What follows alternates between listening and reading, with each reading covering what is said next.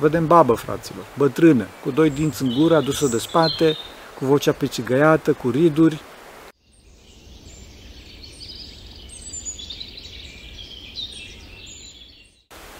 Slavă Tatălui și Fiului Sfântului Duh și acum și pururea și vecii vecilor. Amin. Pentru rugăciunea Sfinților Părinților noștri, Doamne, Să Hristos, Fiul lui Dumnezeu, miluiește pe noi. Amin.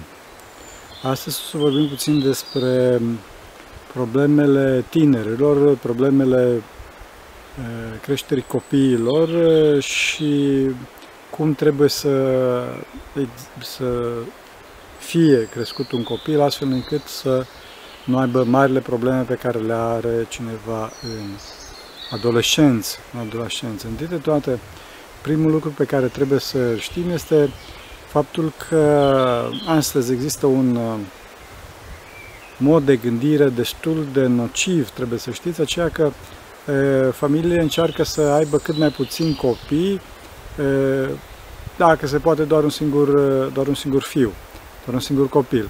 Ei spun asta ca să-și trăiască viața, ca să e, o ducă bine și ca să ne aibă griji. Fraților, e greșit treaba asta, trebuie să știți, pentru că Biserica spune că familiile cu mulți copii sunt binecuvântate. Și de ce asta? Pentru că la mijloc sunt niște fenomene psihologice foarte puternice, trebuie să știți. În clipa în care există un singur copil, atunci copilul respectiv are probleme cu uh, singurătatea, are probleme cu egoismul, toate aceste lucruri și atunci un singur copil este foarte greu de crescut pentru că uh, toată grija părinților cade asupra lui și el în continuu se va învăța, dacă nu să aveți părinții, se va învăța să ceară și atunci părinții în continuu va trebui să aibă grijă de el. Dacă sunt doi frați, deja lucrurile este, sunt mult mai bune, dar apare rivalitatea între cei doi și de multe ori se, unul are plângere că de ce celălalt are, eu știu, cu 5 grame mai mult de dulce decât mine și înghețata lui mai mare și de ce el să fie primul și nu eu și toate lucrurile genul ăsta. De la 3 în sus, deja lucrurile sunt foarte bune și copiii, de fapt, încep să se crească între ei. Mai ales cel mare încearcă, încearcă și mai ales dacă este fată, încearcă să-l crească din cu cel mijlociu pe cel mic. Și dacă părinții responsabilizează, atunci cu atât mai mult.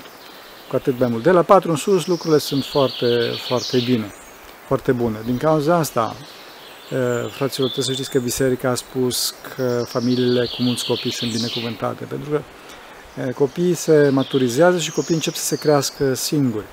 Și să vă spun și un caz pe tema asta, eram la un moment dat, mă rog, în mănăstirea unde eram, erau foarte mulți restauratori care se ocupau de restaurarea unui mozaic acolo și erau câțiva, discutau între ei și la un moment dat unul dintre ei se plânge și spune am mari probleme cu copilul meu și celălalt, unul dintre ceilalți restauratori zice Păi câți copii ai? Și acest restaurator care se plângea spune un singur copil. Și răspunde cel care întrebase, ei vezi, din cauza asta, pentru că, doar, pentru că ai, ai doar un singur copil. Eu am patru și n-am nicio problemă. La fel și cel de-al treilea restaurator care era cel de față, lucra acolo, a spus, da, așa este și, și eu am cinci copii și la mine totul este foarte, foarte bine. Pentru că de la trei copii în sus, părinții se transformă din crescători crescător de copii în supraveghetor de copii și, cum spuneam, copiii încep să se crească singuri. Acum, când sunt mici, până la vârsta de 15 ani, copiii trebuie sfătuiți foarte mult și duși la biserică. Trebuie să avem grijă de ei, să fim aproape de ei și nu să-i părăsim în, în tablete și să-i lăsăm de, de izberiște, pentru că o să o plătim asta, o să o plătim. Adolescența, de fapt, este examenul la care o, o să vedem cum ne-am crescut copiii. Și din cauza asta, cât timp sunt mici, trebuie să facem, și nu numai când sunt mici, dar îndeosebe atunci trebuie să facem rugăciune pentru ei și să ne rugăm din împreună cu copiii, să știți. Că trebuie să ne rugăm din împreună cu copiii și nu e, să avem vieți separate. Desigur că oamenii maturi au alte probleme pe care copiii nu trebuie să le știe, dar cu toate acestea să nu existe vieți separate să nu este vieți separate, adică să nu este distanță între voi, pentru că copilul trebuie să știe că tot timpul se poate adresa părintelui fără represalii, fără represalii. În cauza asta este foarte important ca exemplu personal, exemplu personal al părintelui să fie pregnant și pentru asta trebuie să avem noi înșine măsură duhovnicească. Dacă avem exemplu personal, atunci putem să cerem celui mic să facă ascultare, altfel o să zică, bun, dar de ce să te asculte pe tine? Să ne îngeți. Dar dacă îi dăm exemplu personal și în timp de toate îi dăm timpul nostru, atenția noastră, fără de care nu o să reușim ca părinți să știți, dacă îi dăm acest timp, atunci o să reușim să-l facem să asculte. Dacă nu îi dăm timp, nu o să ne asculte pentru că în ultima instanță să ne vadă ca pe un străin sau o să asculte cel mult de frică, de frică de represalii și lucrul ăsta o să genereze mari traume care greu se vor vindeca, dacă se vor vindeca. Acum, cum să învățăm ascultarea? E, premiind-o. Deci, în clipa în care vine să-și ceară ceva, în clipa respectivă spune e, în mod normal nu ți-aș fi dat lucrul respectiv. Dar, pentru că mi-ai cerut, îți dau. Sau pentru că mi-ai cerut, te las. Nu te-aș fi lăsat, dar, dar pentru că mi-ai cerut, te las. Sau la un moment dat o să vedeți că face ceva fără să vă ceară voie sau uh, ceva analog. Și o să zic, de ce nu mi-ai cerut voie? De ce nu mi-ai cerut voie? Știi că dacă mi-ai fi cerut voie, te-aș fi lăsat. Știi că dacă mi-ai fi cerut voie, te-aș fi lăsat. Deci, asta a, asta este foarte important să accentăm faptul că mai mult decât lucrul pe care îl cere, este importantă, importantă dependența copilului față de noi. Dependența copilului față de noi, dincolo de lucrul în sine, pe care, bineînțeles, de multe ori trebuie să fim foarte permisivi cu ei ca să învațe să, să învețe să fie dependenți. Bineînțeles, nu tot, nu, nu să le facem toate cele ce doresc. Și mai ales este foarte nociv să întrebăm pe copii ce vrei să-ți fac. Nu trebuie să-i potențăm voia lui. El trebuie să facă ce vrem noi, că noi avem experiență de viață, nu ce vrea el. Bineînțeles că noi trebuie să știm ce vrea el și să nu se inhibe, dar totdeauna o să facem foarte clar că noi să avem ultimul cuvânt și pentru asta, cum spuneam, trebuie să avem acest exemplu personal, să oferim dragoste și dragostea se ofere prin timpul și atenția noastră. Dincolo de învățarea ascultării și a dependenței față de noi, trebuie să-l învățăm pe copil și program, adică să aibă un program. Cauza asta putem chiar să spunem în felul următor. Bineînțeles, asta că nu se mai crească. La ce oră să vin seara asta? La 10 noaptea, la 11 noaptea, la 12 noaptea, la ce oră să vin? Și eu o să zic că la ora cu tare. Bun. Atunci noi să vedem la ce oră vine. Dacă vine, să zic, deci el zice că vine la ora 11 și vine la 11 și 20. Noi să spunem, de ce vine la 11 20? Știi că dacă mi-ai fi cerut să te las până 12, te lăsam. Te lăsam. De ce vine la 11 20? Astfel, ca să arătăm foarte clar că nu faptul că a venit la 11.20 contează atât, ci faptul că a depășit programul, că nu este înfrânat, nu este atent. Pentru că dacă nu învățăm pe copil să fie atent, să fie matur, să fie responsabil, atunci o să fie desfrânat în două cuvinte și când o să crească, ferească Dumnezeu, să vedeți desfrânat în cuvânt, ferească Dumnezeu. Înțelegeți? Pentru că adolescența la care o, în care o să intre după vârsta de 15 ani, de la 16 ani și de departe, are o foarte mare încărcătură emoțională. Tânărul și ia zborul, ce nu se, foarte greu nu mai ascultă. Și din cauza asta trebuie învățat de mic să fie atent, să fie responsabil, bineînțeles, nu din ură, nu din presiune, ci dintr-o, dintr-un uh, uh, ghidaj, dintr-o învățătură iubitoare, într-o învățătură iubitoare. Și pentru asta, cum spuneam, până la adolescență trebuie să-L guste pe Hristos, adică trebuie să meargă la biserică, să se spovedească, să spovedească chiar de la vârste foarte fragede, la 5 ani. E, fraților, nu pentru că de la 5 ani are ceva să spovedească copilul, să fim serioși, dar de la 5-6 ani să învețe cu necesitatea spovedanie, să învețe să spovedească, înțelegeți? Și în clipa în care ajunge să îl guste pe Hristos în copilărie, se va întoarce, se va întoarce la sfârșitul adolescenței, când se va stabiliza.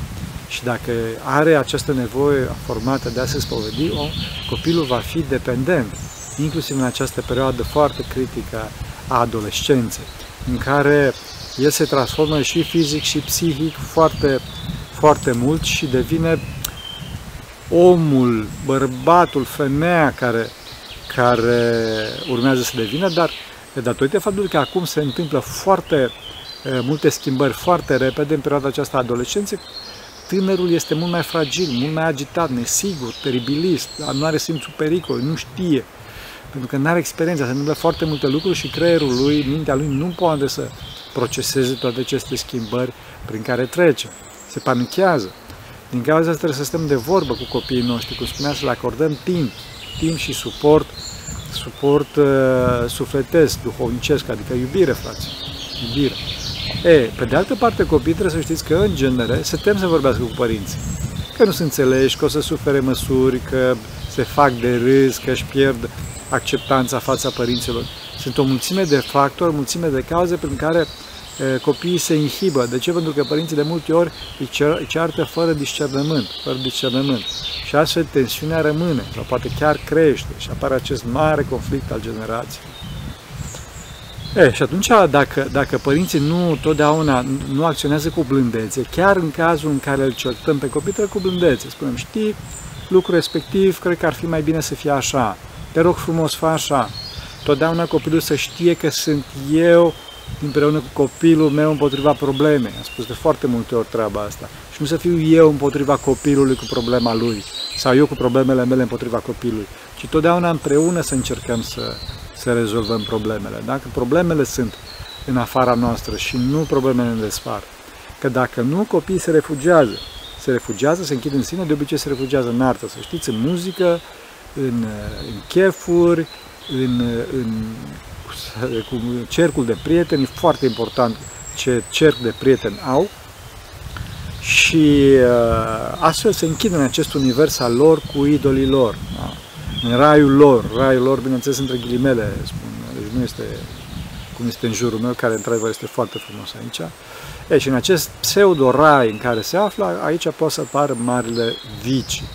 Băutură, droguri și așa mai departe, toate astea, o țigară, ferească Dumnezeu și și altele păcate trupești, toate astea, ferească Dumnezeu. E, adolescentul însă trebuie să înțeleagă că plăcerea trupească este o himeră, este efectul unei reacții chimice, este o creștere a unor substanțe chimice, a unor neurotransmițători, a unor e, enzime, care, din care cea mai, cea mai cunoscută, însă nu cea mai importantă, este dopamina. E, lucrul ăsta este foarte cunoscut, n-aș dori să intru acum în, în teme de chimie, pentru că nu, nu constituie subiectul discuției noastre. În orice caz, ceea ce este foarte important aici, cum spuneam, este faptul că plăcerea trupească este rezultatul unei reacții chimice. Și deci nicio reacție chimică nu poate să împlinească persoana. Nu altă persoană poate să împlinească o altă persoană. E, și asta, asta este adevărat și, și tânărul simte treaba asta și aici apare marea problemă a lipsei de experiență în a discerne ce este iubirea față de o altă persoană de fapt. Deci, cum ne alegem un partener bun, cum iubim, pentru că în adolescență apare această iubire foarte puternică, această explozie de sentimentalism, da, pe baza simțurilor și nu pe baza uh, cunoștinței duhovnicești. Și deci, din cauza asta, tinerii pot să facă prostii imense, vă rog să mă uitați de expresie, dacă nu sunt atenți și nu au cunoștința duhovnicească și nu au suportul părinților și a duhovnicului. Bineînțeles, pentru asta părinții trebuie să se pregătească, trebuie să fie e, atenți astfel încât să aibă o relație foarte bună cu copilul, astfel încât, cum spuneam, copiii să nu se închidă în sine, să nu se închidă în sine. E, și din cauza asta, e, unde mai pui că nici părinții e, nu știu e, ce linii de ghidaj să, să-i spună copilului astfel încât să-și aleagă un partener, o parteneră de viață. Pentru că, da, într-adevăr ar trebui copiii să nu aibă relații sentimentale până în clipa în care se căsătoresc, dar, din păcate, trebuie să fim realiști și să acceptăm faptul că realitatea pe teren este puțin diferită și astăzi, datorită și presiunilor societății, adolescenții sunt foarte, foarte pasibili să-și găsească un partener, o parteneră, mai toți au treaba asta și unde mai pui că adevărat că și vârsta cere și unde mai pui că nu pot să-și întemeieze familie datorită faptului că societatea noastră este astfel construită astăzi, că uh, au foarte mult de învățat, facultăți, master și toate lucrurile astea. Mai de mult știți foarte bine că oamenii se căsătoreau la vârstă de 18 ani, da? Și uh, aveau familie, aveau copii, aveau uh, casă de crescut, de ținut, E, fraților, astăzi, din păcate, noi nu avem maturitatea necesară astfel încât să putem să facem treaba asta. E, și din cauza asta este o mare problemă cu tinerii pentru că ei doresc să aibă o relație sentimentală, dar nu se pot căsători la vârsta respectivă.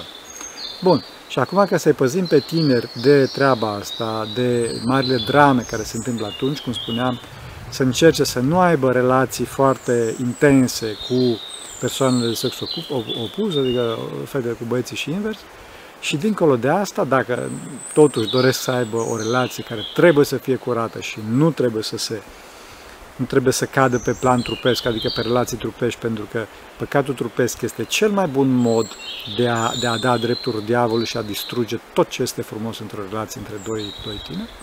Așa? O să dăm puțin acum câteva e, repere, astfel încât cineva să-și poată căuta un partener bun. Întâi de toate este o întrebare pe care, pe care o, o recomandă Părintele Dumitru, Sfântul Dumitru Stăniloae, Eh, el spune în felul următor, întrebarea este următoarea. O vedem ca pe mama copiilor mei, îl văd ca pe tatăl copiilor mei. Trebuie să știți că această întrebare este atât de puternică încât eh, din toți, toți posibilii noștri parteneri, parteneri o să rămână una, unul, dacă. Înțelegeți? Doar să ne întrebăm, o văd ca pe mama copiilor mei, îl văd ca pe tatăl copiilor mei. Și atunci o să vedeți că foarte mulți din din, din posibilii pretendenți după care ne uităm, o să dispară din, din vizorul nostru. Al doilea mare factor, al doilea mare lucru care trebuie să ne gândim în clipa în care ne alegem un partener este să-l vedem bătrân. Vedem babă, fraților, bătrână, cu doi dinți în gură, adusă de spate, cu vocea picigăiată, cu riduri. E, Pot să stau lângă omul ăsta. Pot să stau lângă omul ăsta.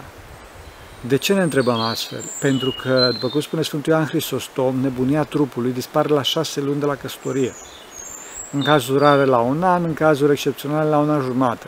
Și după aceea rămâi cu omul de lângă tine. Din cauza asta, în clipa în care ți-o, ți-o imaginezi pe, pe, pe partenera ta uh, babă sau pe partenerul tău moșneag, dus de spate, în clipa respectivă dai la o parte frumusețea cu care în mod normal este împodobit, este împodobită, mai ales asta la fete se întâmplă, și atunci îi vezi caracterul, îi vezi caracterul. Și apropo de caracter, trebuie să știți că la început, caracterul acesta nu se vede. De ce? Pentru că persoanele care, cu care dorim să intre în relație, oarecum încearcă să fie plăcute. Se prefac, nu din ipocrizie, nu spun asta, ci doresc să fie plăcute, mai ales fetele, nu doresc să fie plăcute și e bine asta pentru că fetele au frumusețe foarte mare, o delicatețe foarte mare în lor și din cauza asta nu vor să rănească și încearcă să fie plăcute. Bun, dar asta, asta ne ascunde oarecum caracterele, caracterele lor. Și din cauza asta trebuie să găsim, trebuie să găsim pe o persoană uh, față de care uh, viitorul nostru partener sau parteneră sau partenera noastră actuală uh, nu are interes să se intre într-o relație unul gras, fratișul, astfel încât să vedem cum se comportă față de respectivul. Da?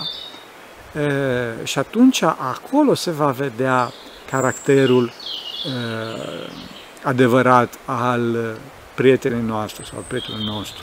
Înțelegeți? Trebuie să vedem acest lucru pentru că, după cum spuneam, este foarte important să știm ce caracter are celălalt, pentru că, după cum spuneam, nebunia trupului, fraților, dispare. Chiar dacă tinerii doar asta, sau mai bine zis, o mare parte din mintea lor este ocupată de erotismul trupesc, ca să nu spun toată mintea lor, mă rog. Bun Dumnezeu știe pe fiecare, nu judecăm. Dar, în general, este foarte clară tendința. Un lucru foarte important este faptul că partenerul nostru este capital să meargă la biserică. Și cum spun, spun că trebuie să meargă la biserică, fraților, nu spun că biserica este partidul meu. Întâi de toată, biserica nu este partid. După cum am spus de foarte multe ori, biserica este păstrătoarea științei medicale corecte care are ca scop vindecarea sufletului. E, și dacă, dacă vorbim de această știință medicală corectă care are ca scop vindecarea sufletului, înseamnă că celălalt, cealaltă partenerul nostru, este vindecat, mă rog, parțial, se luptă cu patimile ei, se luptă cu patimile lui. Bun, deci dacă eu am patimile mele, că le am, uh, mai am și patimile lui, patimile ei, în spatele meu o să fie foarte dificil. Dar dacă el este în biserică, înseamnă că și el se luptă, se luptă cu patimile sale. Asta este foarte important. Deci, din cauza fraților, căutați din biserică. Nu contează, nu contează că nu arată așa de bine. Și vă spun eu un secret. Cei din biserică arată mult mai bine. Arată mult mai bine pentru că nu sunt, eh, n-au trupurile distruse de tot felul de patim, de alcool și așa mai departe, dar bineînțeles că cei din biserică sau fetele din biserică nu și etalează atât trupurile. Spre eh, cinstea lor spun treaba asta, și ca atenționare pentru voi, astfel încât să nu vă vedeți, să vă uitați după orice, orice fată, femeie care merge pe stradă și se talează, mă rog, trupul în halul în care și le talează, în modul în care și le talează. Cred că am fost foarte clar. Așa, un alt, un alt lucru care trebuie luat în vedere este faptul că celălalt trebuie să pună pe primul plan persoana celuilalt. Adică celălalt te iubește, ține la tine, se interesează de tine. Asta e capital. Și mai are atenție, în clipa în care m-au zis că spun așa, nu ziceți, da, are dreptate părintele, așa, celălalt trebuie să se intereseze de mine. Ok, dar tu te, te interesezi de celălalt. Te interesează persoana celălalt. Tu pui pe primul plan persoana celălalt. E aici o problemă. Înțelegeți? Diferența dintre a iubi și a plăcea e imensă. E diferența de la cer la pământ. Este jertfa. Mă pot jertfi pentru celălalt. Pot să dau timpul pentru celălalt. Da? Asta este foarte important. Pentru că altfel relația nu se rezistă. Nu se rezistă. Și pentru asta este nevoie de interese comune, este nevoie de uh, o, o creștere, dacă doriți, o educație comună. Și deci, fraților, nu trebuie, să, nu trebuie să ne concentrăm atât pe trup, ci mai degrabă pe potrivirea de caractere. Pe potrivirea de caractere. Și dacă este o relație lină, asta o să fie foarte bine, să știți. Și iarăși, nu care cumva să credeți că o relație de genul ăsta care explodează și așa ca și o spirală care se urcă la cer, o să țină. Nu o să țină. Cel mai mult o să țină relațiile care se bazează pe, cum spuneam, pe duhovnicie, pe Hristos și pe potrivire de caractere, pe potrivire de caractere. Și iubirea trebuie să știți că vine doar în Hristos, doar în Hristos. Pentru că mintea depărtată de Hristos este sau demonică sau dobitocească. Asta nu spun eu, spune Sfântul Grigore Palama. Da? Și din cauza să fiți foarte atenți să alegeți pe oameni duhovnicești, oameni duhovnicești care sunt în biserică. Și iarăși, după ce am vorbit atâta pe, pe, tema, pe tema, cum îi spune, unei relații, am încercat să dau puțin din experiența chiar a Sfinților Părinți pe tema asta, recomand tinerilor să nu se concentreze atât pe găsirea unei relații, pentru că la urmă își generează anxietate și necredință și complexe, toate astea o să obțină exact contrariu. O să, se, o, să, o să fie în continuu obsedați de faptul că o să fie refuzați, că uh, nu sunt buni de nimic și toate astea. Fraților, lăsați asta, nu-i bine, asta e de la diavol. Să ne concentrăm pe cizelarea caracterului și are grijă bunul, bunul, bunul Dumnezeu. Are grijă bunul Hristos. Și atunci Hristos ne va menține. Dacă noi în continuu mă gândesc, măi, că nu, nu-i bine, că o să fiu așa, că nu o să fiu așa, că ce o să se întâmplă, că l-am supărat și așa mai departe, ok, trebuie să, să fim atenți să nu supărăm pe celălalt, bineînțeles, dar trebuie să alegem calea de mijloc a păcii, a păcii, a stabilității, a concentrării pe Hristos, pe Dumnezeu. Înțelegeți? Asta e foarte important. Și aici, bineînțeles, apare o problemă imensă dacă apare agresivitate din partea părinților. Dacă apare o agresivitate și o presiune din partea părinților, atunci copilul, adolescentul se chircește și cade efectiv la pământ. Poate să, să se distrugă. Totdeauna părinții trebuie să, să fie aproape de el, să supervizeze și să-l ajute în aceste mari schimbări care apar, apar în adolescență, mai ales datorită de faptul că, după cum spuneam, creierul nu poate să facă, mintea nu poate să gestioneze atât, așa de multe schimbări, corpul se schimbă, trebuie să știți, și de obicei tinerii sunt foarte nemulțumiți de corpul lor, își urăsc corpul, este complexat, mai ales din influența cu toate exemplele astea pe care le are pe mass media, pe rețele sociale, pe așa mai departe, care sunt de fapt niște super eroi, da? Și atunci el în continuu este complexat, nesigur și asta îl duce ca într-o reacție în lanț din rău în mai rău. Înțelegeți? Nu, trebuie să avem încredere în Dumnezeu, nu în noi înșine, ci în Dumnezeu că totul o să fie bine, frate. Asta este foarte important. Foarte important, înțelegeți? Și din cauza asta trebuie să Trebuie să fim aproape de copiii noștri, să vorbim cu ei, chiar dacă uh, în, acest, în această perioadă tânărul uh, oferă un comportament, uh, cum spuneam, nesigur și din cauza asta nervos. Nervos și de multe ori și foarte riscant, foarte riscant. Aici ai nevoie, cum spuneam, de ascultare, de, de conlucrare, de dialog și nu de nervozitate, de, nici din partea părinților și nici din partea tânărului. Trebuie să ne știm cu toții și să existe dialog, să știm că asta este o perioadă pe care toți trecem. Toți trecem, înțelegeți? În această perioadă a rebeliunii adolescentine. Da, trebuie să explicăm tânărul până ce trece și trebuie să, să fie aproape de biserică. Trebuie să spovedească, să, să spovedească și să oferim timp. E adevărat că părinții și duhovnicul nu poate să vorbească așa de mult cât ar dori tânărul, dar un mesaj, chiar și un mesaj așa foarte scurt, pe, pe, pe un mail, un, pe WhatsApp, pe, pe Telegram, pe ceva, e capital în clipa în care tânărul nu vede, nu vede nimic în jurul lui decât întuneric. E foarte important asta. Înțelegeți? Acum, unii recurs la psiholog. Fraților, cam, cam sensibilă toată treaba. Sensibilă toată treaba. Nu zic nu, dar mare atenție pentru că psihologii, dacă nu sunt foarte duhovnicești, poate să facă foarte mult rău. Foarte mult rău. Eu aș sugera ca înainte să ajungă la psiholog, să se, să, în familie să se rezolve lucruri și cu duhovnicul, prin, prin iubire, că de fapt despre asta vorbim. Despre asta vorbim, înțelegeți? Și bineînțeles, în toate aceste perioade așa foarte tulburi, e capital să existe un program constant. Program constant duhovnicesc, somnul este foarte important, rugăciunea zilnică, și mai ales copiii să nu creadă că sunt singuri. Să creadă că sunt singuri, părinții sunt alături de ei și nu ca și stresori, ca și presori, ca și zbirci, mai degrabă ca și ajutor.